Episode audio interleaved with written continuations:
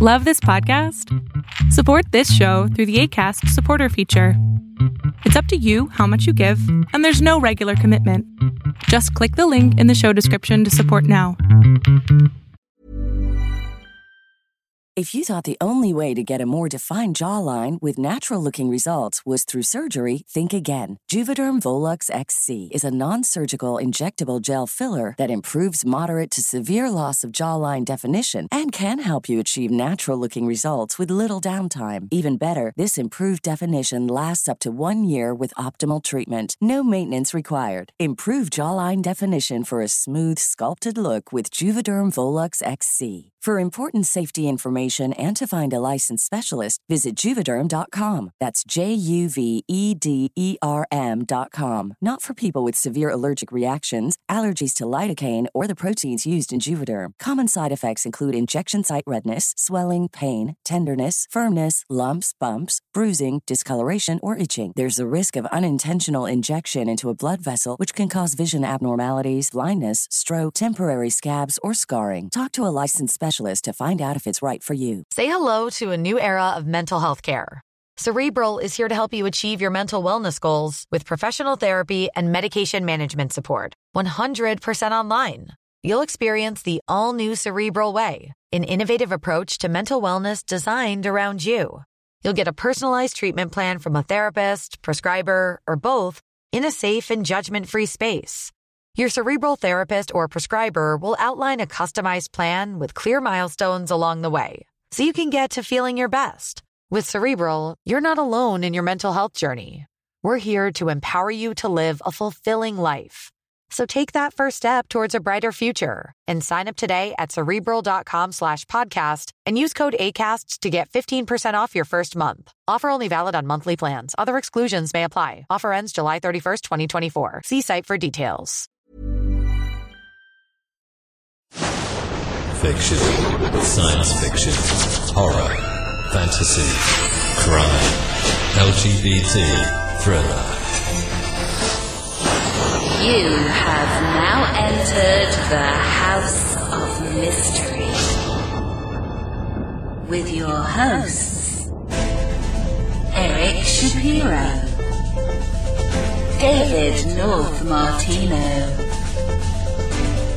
John Copenhaver, and Al Warren. Heard on KCAA 106.5 FM Los Angeles 102.3 FM Riverside. and 105.0 AM Palm Springs. The book is called Playing Dead, a memoir of terror and survival. And so joining us is uh, Monique Faison Ross. Thank you for being here. Thank you for having me. I appreciate it, Al. Wow, this is quite quite the book and quite the history. Um, what made you decide to write the book and come out with this? That's a good question. I I never wanted to write the book or to tell the story publicly. Very few people knew up until recently in the last few years, and it was friends actually that urged me to consider writing the book and telling the story that other people needed to know what happened and what you know um, intimate partner violence can look like and what it can escalate to. Hmm. I, um, wow, I don't know. Let's let's begin with your with your story. Can you maybe um, let the listeners know where it all started? Okay. Um, I grew up as an only child in San Diego and, you know, was in high school and was active as a high school um, student and met someone at a float meeting. I was going to be senior class president for the next year and he was active, you know, in doing things that high school students like to do. And we were at a meeting at a float meeting about, you know, homecoming floats. And we met.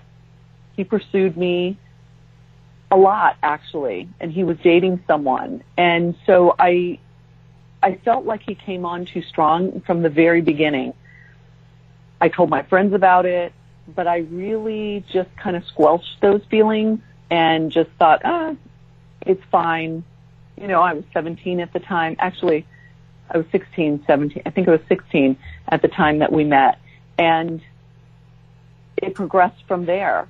And little things that happen, you really don't think are a big deal. You believe that you're making it up in your mind, you're kind of dismissing the behavior. Things progressed. I went off to college. He um, came to visit me a lot. I found myself pregnant, wanted to keep the baby, and I also wanted to have an intact family. I grew up in a single parent household with my mom, and I really wanted my baby to have a family unit. And things just, little things happened. He'd explode. He didn't have control of his temper. Nothing distinctly violent until years later, after multiple children, we moved from San Diego, um, where we had both grown up, to um, Japan on an assignment with the military, which I initiated. I wanted to move to Japan and I loved it there. And then we moved back, um, then we moved not back to San Diego, but we moved to Jacksonville, Florida. And I knew ultimately after so many years of marriage, it was a toxic and hostile marriage. But right before I finally decided to leave him, but was waiting to get the money together to do that, uh, we had an escalated argument that he strangled me briefly and then let go. And that was it for me. And I said, I'm definitely leaving, but not at that moment. I didn't tell him until later. And I just knew that that was the final straw for me. But, but the unique thing about him and about us is yes, we were young and married and had three children at the time, but we looked like everyone else. He appeared normal, so to speak. He well dressed always, um, ranked very high in the military. He was moving up the ranks. He was very respectful in public, very well behaved, always wanted our children to be well behaved. We appeared to be, you know, your average American family. And, but underneath there was always the tendency was there. It was kind of bubbling under the surface. Um, well, and were, were you scared of him? Go in ahead. The, in, the, in the early days, were you scared of him, or did did it make you nervous around him? Like, what? How how bad was it at the beginning? That yeah, I was not afraid of him, and that's the scary part is I didn't know how much in danger I was and how things escalated over the years. I didn't realize at the time that it was domestic abuse, not necessarily violence, that can escalate and lead to homicide. And I wasn't afraid of him. I thought he just had a lack of control. He was always angry or outbursts or, you know, I, I didn't I wasn't fearful. Hmm. What, what was there one particular thing that caused a breaking point or a certain time or pressure that you noticed um, for when he first assaulted you? With um, it was all we we didn't have any money. We hmm. were struggling, so there were always financial arguments. Although they're common in marriage, one of the top you know divorce reasons so we struggled like many people struggled and not having had either of us finishing our educations, we struggled even more. And so there were always arguments surrounding money. Um, we just argued constantly about when we were leaving, if it was about what time we were leaving, about everything. But I desperately and wrongly, in retrospect, wanted to keep an intact family for my kids. And I I just believed, you know, with therapy, we tried therapy, things would work for a little while. He made promises he could never keep. He would do better if I didn't leave him. He would stop exploding if I didn't leave him. So the one thing you asked, what was the one thing? There were two incidences that were significant.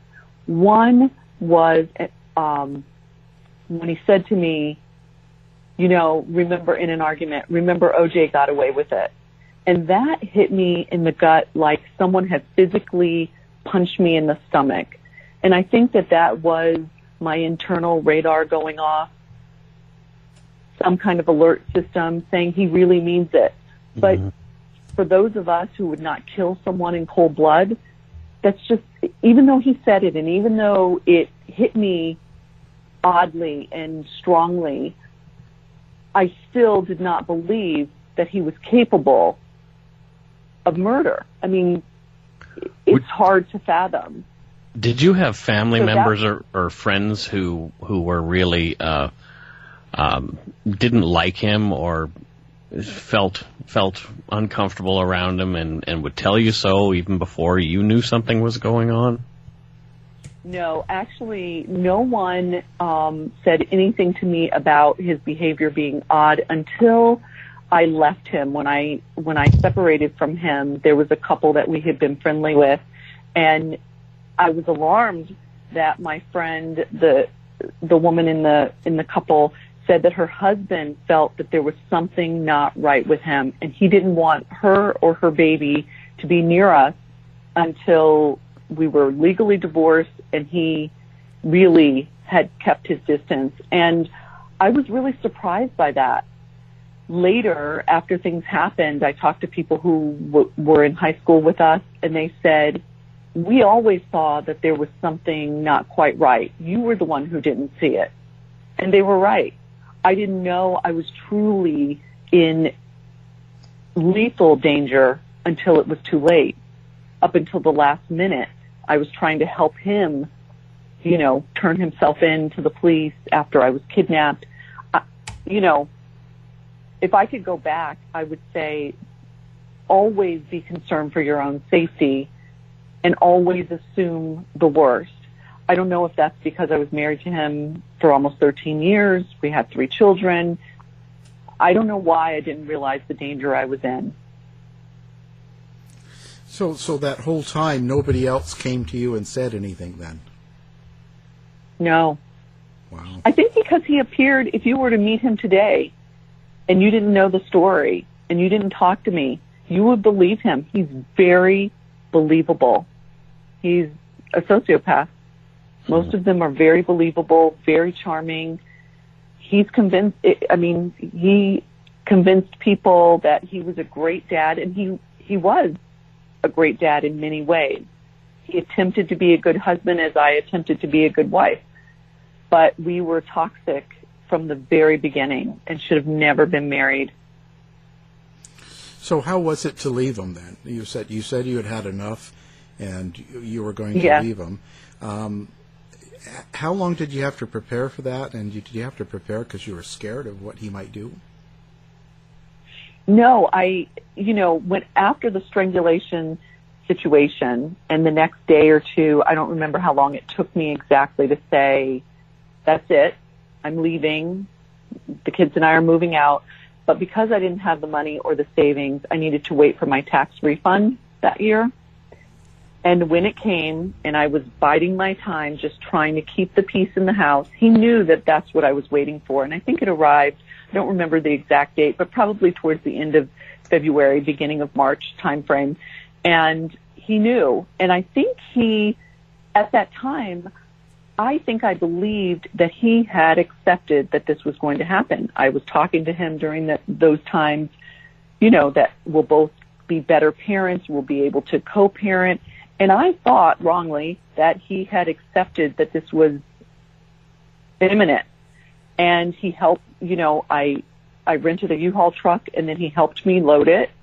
We decided what I was taking, what he was taking, and he asked that he keep some stuff for the kids because he too would be sharing custody. And so I thought, you know, maybe this is really going to work. He's come to the realization that we are, in, fact, um, have a hostile marriage. So when I moved out, everything seemed fine. He helped me load the U-Haul truck and helped me unload it and asked me if I needed him to help me pa- unpack. And I said no. And things seemed to be semi okay. He made promises to help financially, which he never came through with, um, which caused me more problems down the road. But he even talked to me. He started dating someone and I thought, oh, this is great. He was talking to me about it. We could talk. I thought, we're going to have a good divorce. The kids are going to be healthier in two separate households and he's going to be fine. He's going to move on. And all along we were talking about, you know, people he was dating, but as I think about it and I go back, that was all a ploy. You know, the promises of money, the promise to help me, um, the promises of, of, um, not the promises, but the talking to me about people he was dating. It was all to try and get me to be jealous or to want him back or to be desperate to go back by him not helping me, not coming through with any of the promises he made. And so ultimately, as time went on, there were several things that happened in between. Eventually, I met someone at work six months, this was six months later, and a lot happened in between that time, but I met someone who asked me out on a date. He, he happened to have the three kids. This was the first time he kept all three kids at the same time for one night. He usually didn't do that. And I wasn't suspicious of it at the time because I wasn't seeing anybody. I didn't need my time. I just needed to be away from him and at peace in my own apartment. And I was. So I didn't mind that he didn't take all three kids. But that too was also to ensure that I didn't have any non-child time available to me. And so I went out on a date and told him about it the next day because why wouldn't I? I, you know, we had been discussing people he was dating. And from that moment on, things never, never went back or regained what normalcy I thought we had. He completely went off the rails. Because he felt like you were moving on without him. I guess so. I'm, you know, I, I think he saw me as property. Mm-hmm. That was never the type of marriage we had, so I'm not sure where that disconnect was. But, you know, someone in mental health explained to me um, once that me and his children were all, his entire identity. And so by me leaving him and dating someone else threw him into a reality that he couldn't handle. So, you know, I never cared what what he could handle or couldn't handle. He had been given years in the marriage and I gave it years in the marriage and his lack of ability to cope was not my problem, but he destroyed people's lives in the you know, when he went off the rails, so many lives were destroyed. His parents lost every dime they had in savings. They lost their house. It was terrible. So, when you when you say he went off the rails, was that instantly when you told him about your, the, the date you had? It was, it was instant. Mm. He confronted the guy I was seeing. We worked at the same hospital. He confronted him that day. He stalked us full time for almost three months, full time. And it never slowed down. Like I felt like I couldn't catch my breath. But did I believe I was in danger of being murdered by him? No. I I just believed he was harassing me, harassing him. I averaged 10 911 phone calls a week.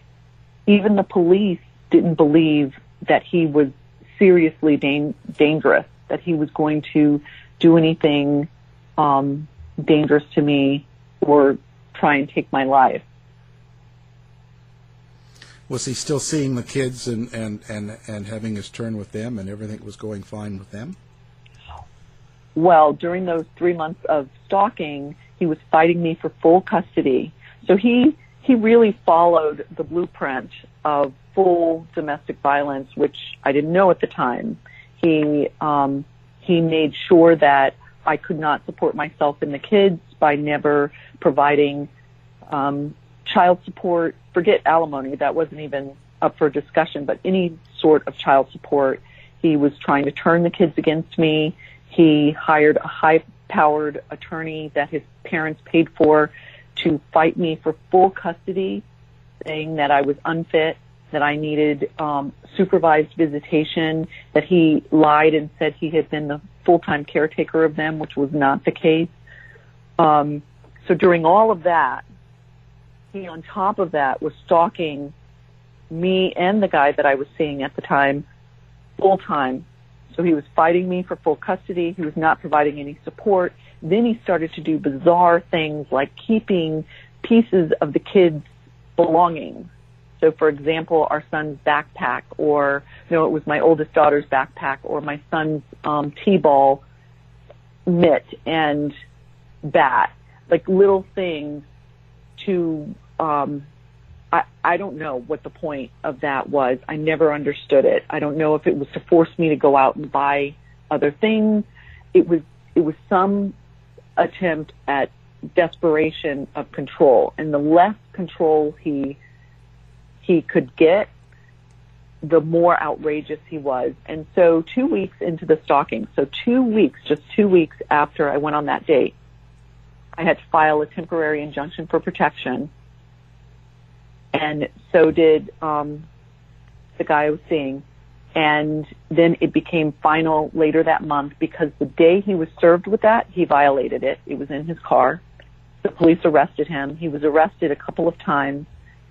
Each time the bond was raised with um, from wherever it was, and his parents continued to funnel money into the private attorney.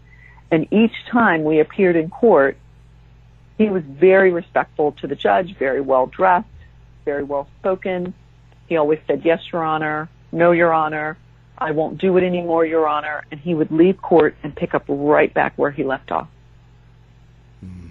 And it just continued that way till eventually he caused me to lose my job. There were no, uh, to my knowledge, workplace violence, um, you know, guidelines at that time. I don't know what he said to my supervisor, but I was in a probationary period. And off the record, she said to me, when all of this gets straightened out, we'd love to have you back. But in the meantime, we have to protect people here. We worry about you, but we have to protect people, which I understood. What could I say? Right. I don't know what he said to her. She never divulged that. But so he caused me to lose my job. So he, he just ticked each box to ensure that I could not take care of my children during that time. So when did it hit, hit come to a point where um, he where he actually uh, decided to kidnap cap, cap you? How long was that into the uh, um, separation? Um, into the separation, it was nine months. It was three months into the stalking. So I think he was waiting for the opportunity, the right opportunity. I think that that was his plan all along. There were several different things he did um, throughout to to torment me. He followed me constantly. But that particular day that I was kidnapped, the night before, I, for a change, I hadn't called the police, but the police caught him stalking and had led him he had led them in a high speed chase and it was raining as it often does in Florida, you know, off and on. And they called off the high speed chase, came back to me out of breath after running after him on foot.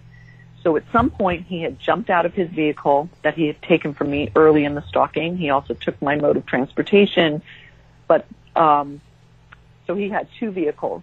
One he had um, reported was stolen. Life is made up of many gorgeous moments. Cherish them all, big and small, with Blue Nile. Whether it's for yourself or a loved one, Blue Nile's unrivaled selection of expertly crafted fine jewelry and statement pieces help make all your moments sparkle. Blue Nile's experts are on hand to guide you, and their diamond guarantee ensures you get the highest quality at the best price. Celebrate a life well lived in the most radiant way and save up to 30% at Bluenile.com. That's Bluenile.com. Hey everyone, I've been on the go recently Phoenix, Kansas City, Chicago. If you're like me and have a home but aren't always at home, you have an Airbnb. Hosting your home or a spare room is a very practical side hustle. If you live in a big game town, you can Airbnb your place for fans to stay in. Your home might be worth more than you think. Find out how much at airbnb.com/slash host. How would you like to look five years younger? In a clinical study, people that had volume added with Juvederm Voluma XC in the cheeks perceived themselves as looking five years younger at six months after treatment. Look younger, feel like you. Add volume for lift and contour in the cheeks with Juvederm Voluma XC. Reverse signs of aging by adding volume to smooth laugh lines with Juvederm Vollure XC. For important safety information and to find a licensed specialist, visit juvederm.com. That's J U V E D E R M.com. Not for people with severe allergic reactions, allergies to lidocaine, or the proteins used in Juvederm. Common side effects include injection site redness, swelling, pain, tenderness, firmness, lumps, bumps, bruising, discoloration, or itching. There's a risk of unintentional injection into a blood vessel, which can cause vision abnormalities, blindness, stroke, temporary scabs, or scarring. Talk to a licensed specialist to find out if it's right for you. Hey, I'm Ryan Reynolds. At Mint Mobile, we like to do the opposite of what Big Wireless does. They charge you a lot, we charge you a little. So naturally, when they announced they'd be raising their prices due to inflation, we decided to deflate our prices due to not hating you. That's right. We're cutting the price of Mint Unlimited from $30 a month to just $15 a month. Give it a try at mintmobile.com slash switch. $45 upfront for three months plus taxes and fees. Promo rate for new customers for limited time. Unlimited more than 40 gigabytes per month. Slows. Full terms at mintmobile.com. The police knew that that wasn't true. He had hidden it, actually. And so the other car that he had, he had taken from me three months earlier he jumped out and ran from them on foot. So they impounded that car. So I don't know if that caused him to have no other options. He had no other way, mode of transportation. He had no other money with him, whatever he had in the car at the time. He wasn't planning to be picked up at that time. He wasn't planning to be, you know, running on foot.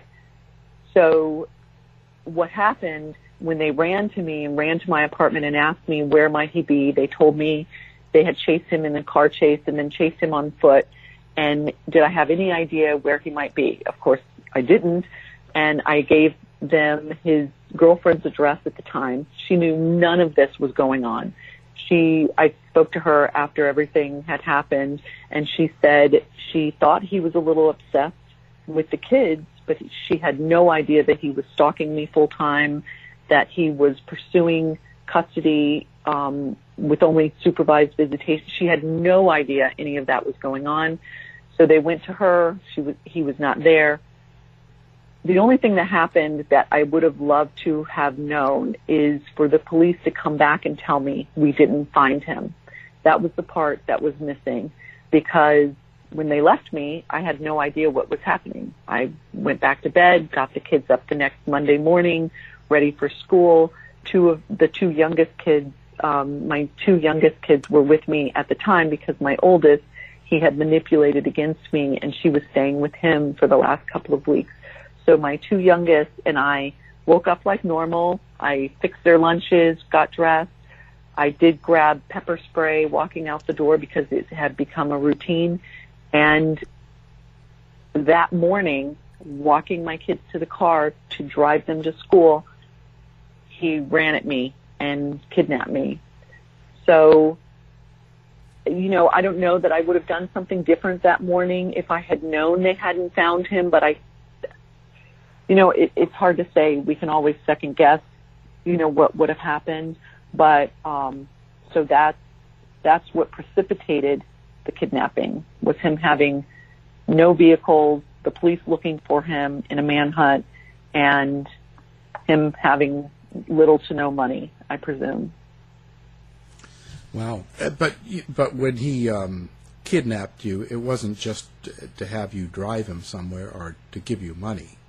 Oh, no, no, no, no. He um, he kidnapped me. My neighbor, thankfully, yelled to my children and said, "Don't listen to him," because he was screaming at them to get in the car and they ran back upstairs to her. Thankfully, they didn't listen um, to him, but he he didn't have me drive him. He brought a, uh, two different weapons, um, a gun and a butcher knife, which I didn't know he had a butcher knife at the time. The gun he ended up dropping and later I found out it was it was not a real gun, but it looked like a real gun to me. Someone not familiar and seeing someone run at me.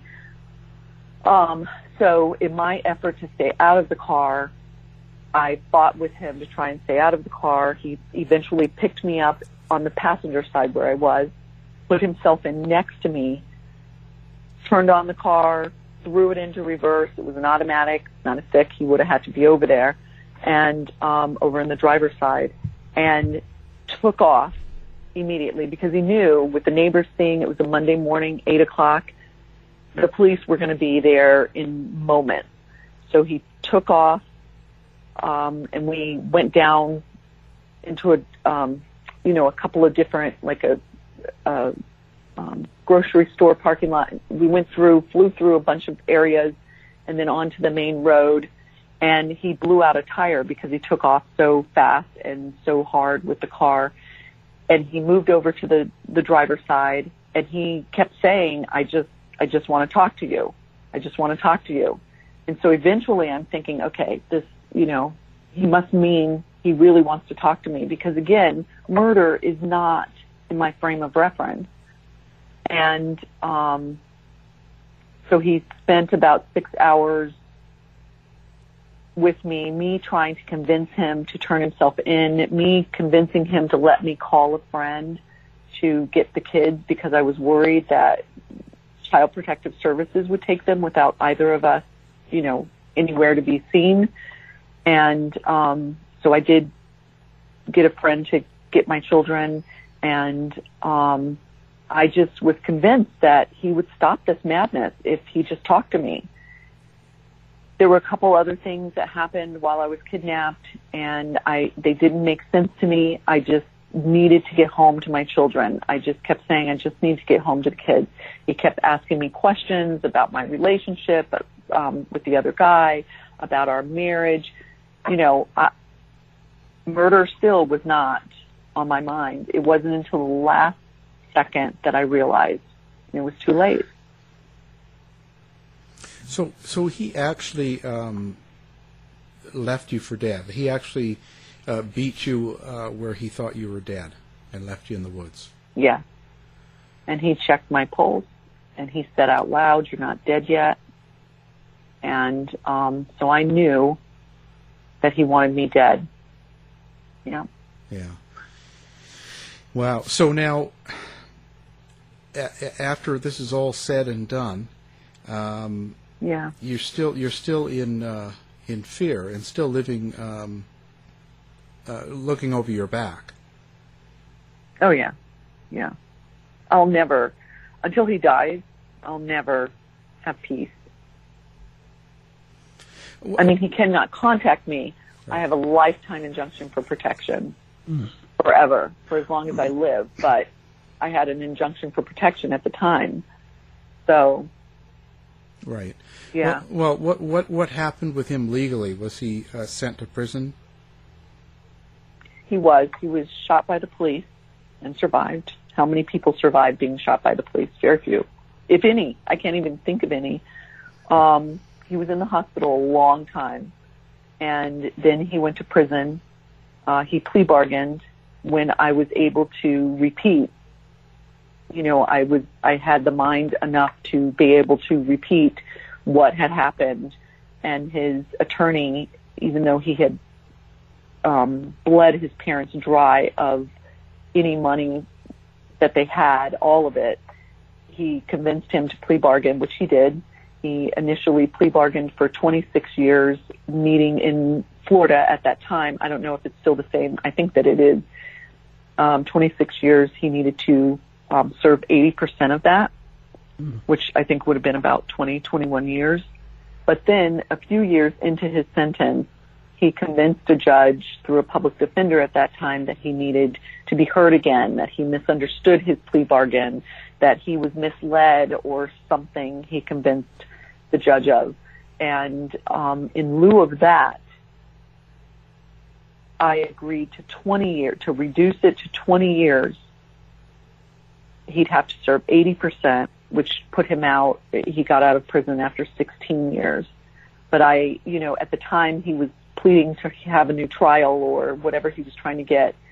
I didn't want to take one child out of college and another out of high school at that time and um, upset my children's lives to go and see him in a courtroom and try and find witnesses. And many times I understand in plea bargains, they don't keep evidence.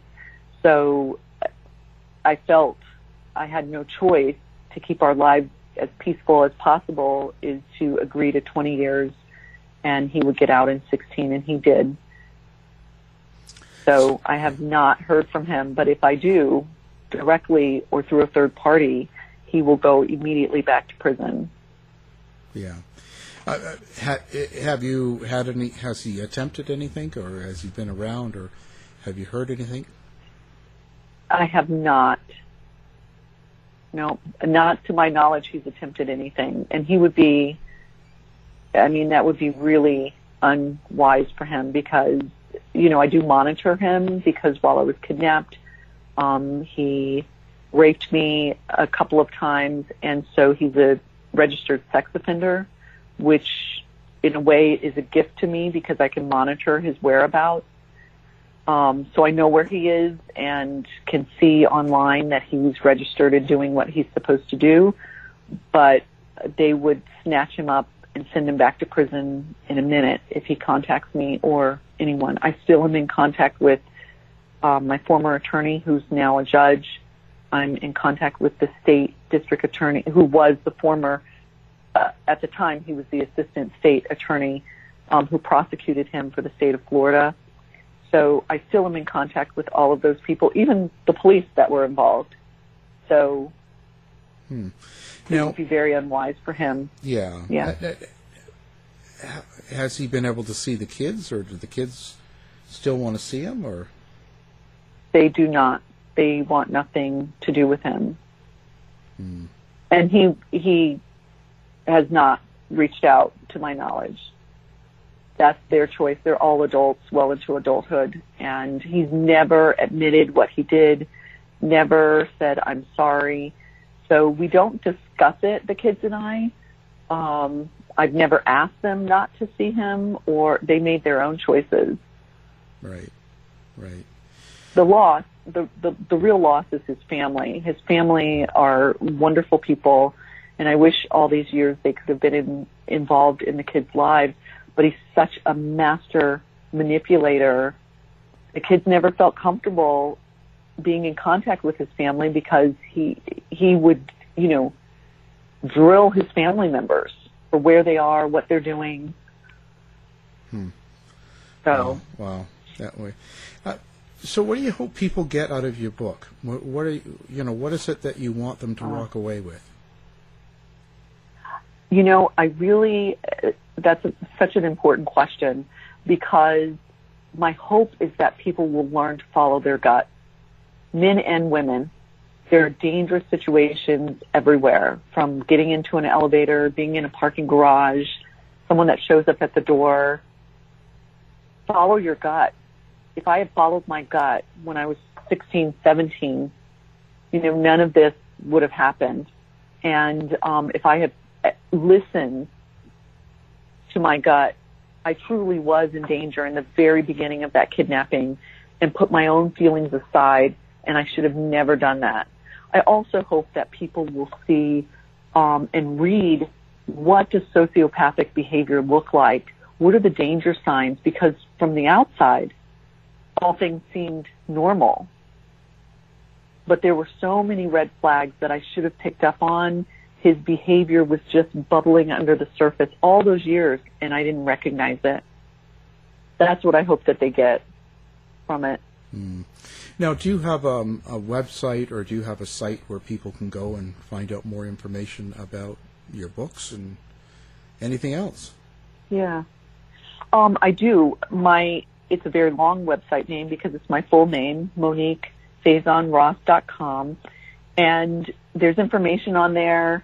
Um, there's interesting things about what I'm doing. I'm uh, I was asked to be on the Fatality Review Task Force as a volunteer, which is not an easy job for the state of Connecticut, and I do that as the only survivor on the task force. It's a hard job, but I try and help provide all the professionals that I sit around the table with the insight of what it means to be the non-professional in day-to-day life dealing with intimate partner, an intimate partner who's violent, but you don't recognize it.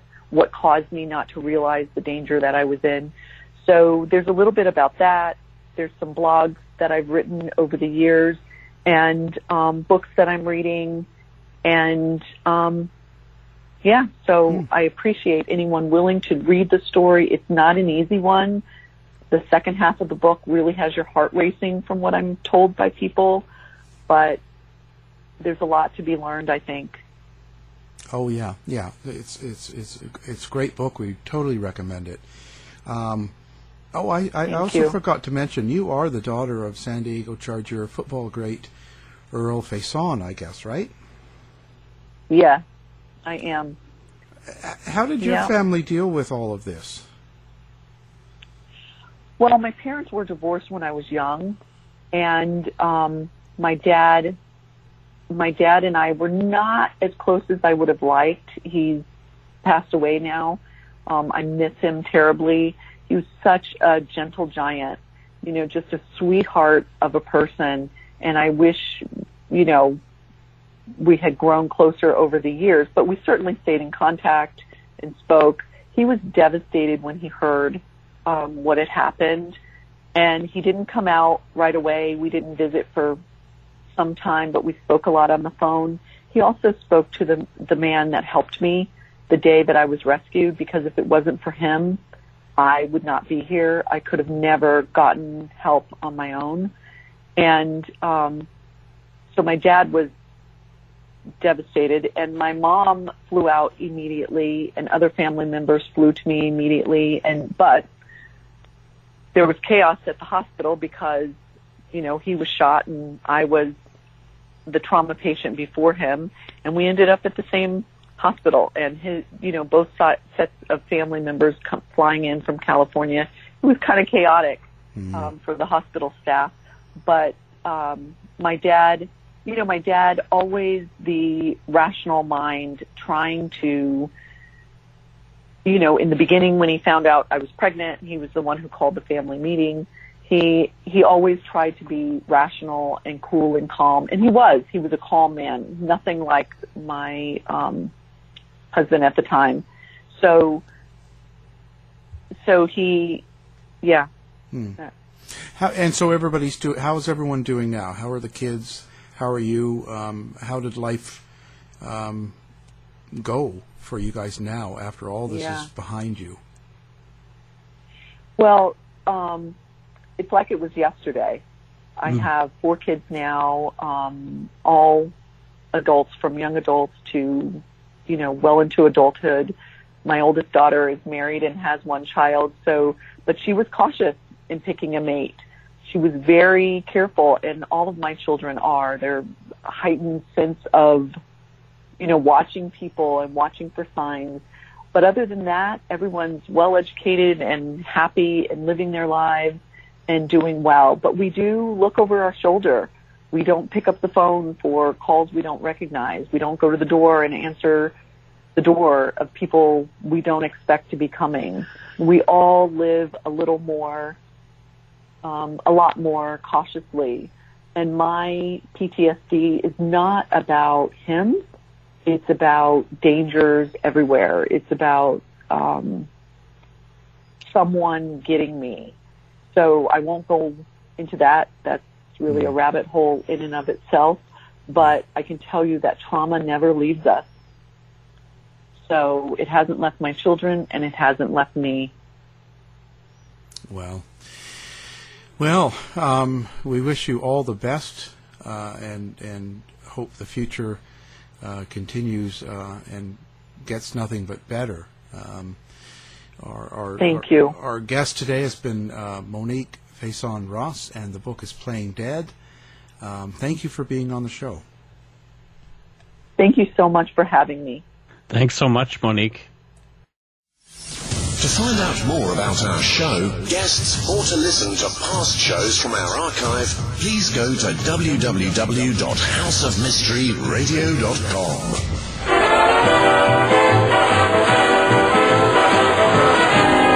The mission has been completed. The end. By George, he's got it. It is the end. I'll see you. If you're lying to me, I'll be back. This has been a production of Something Weird Media.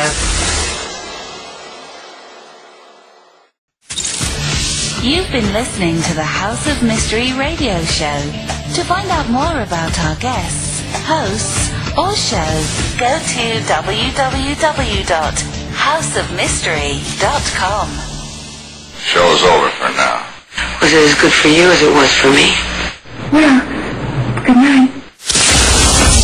This has been a production of Something Weird Media. I'll be back.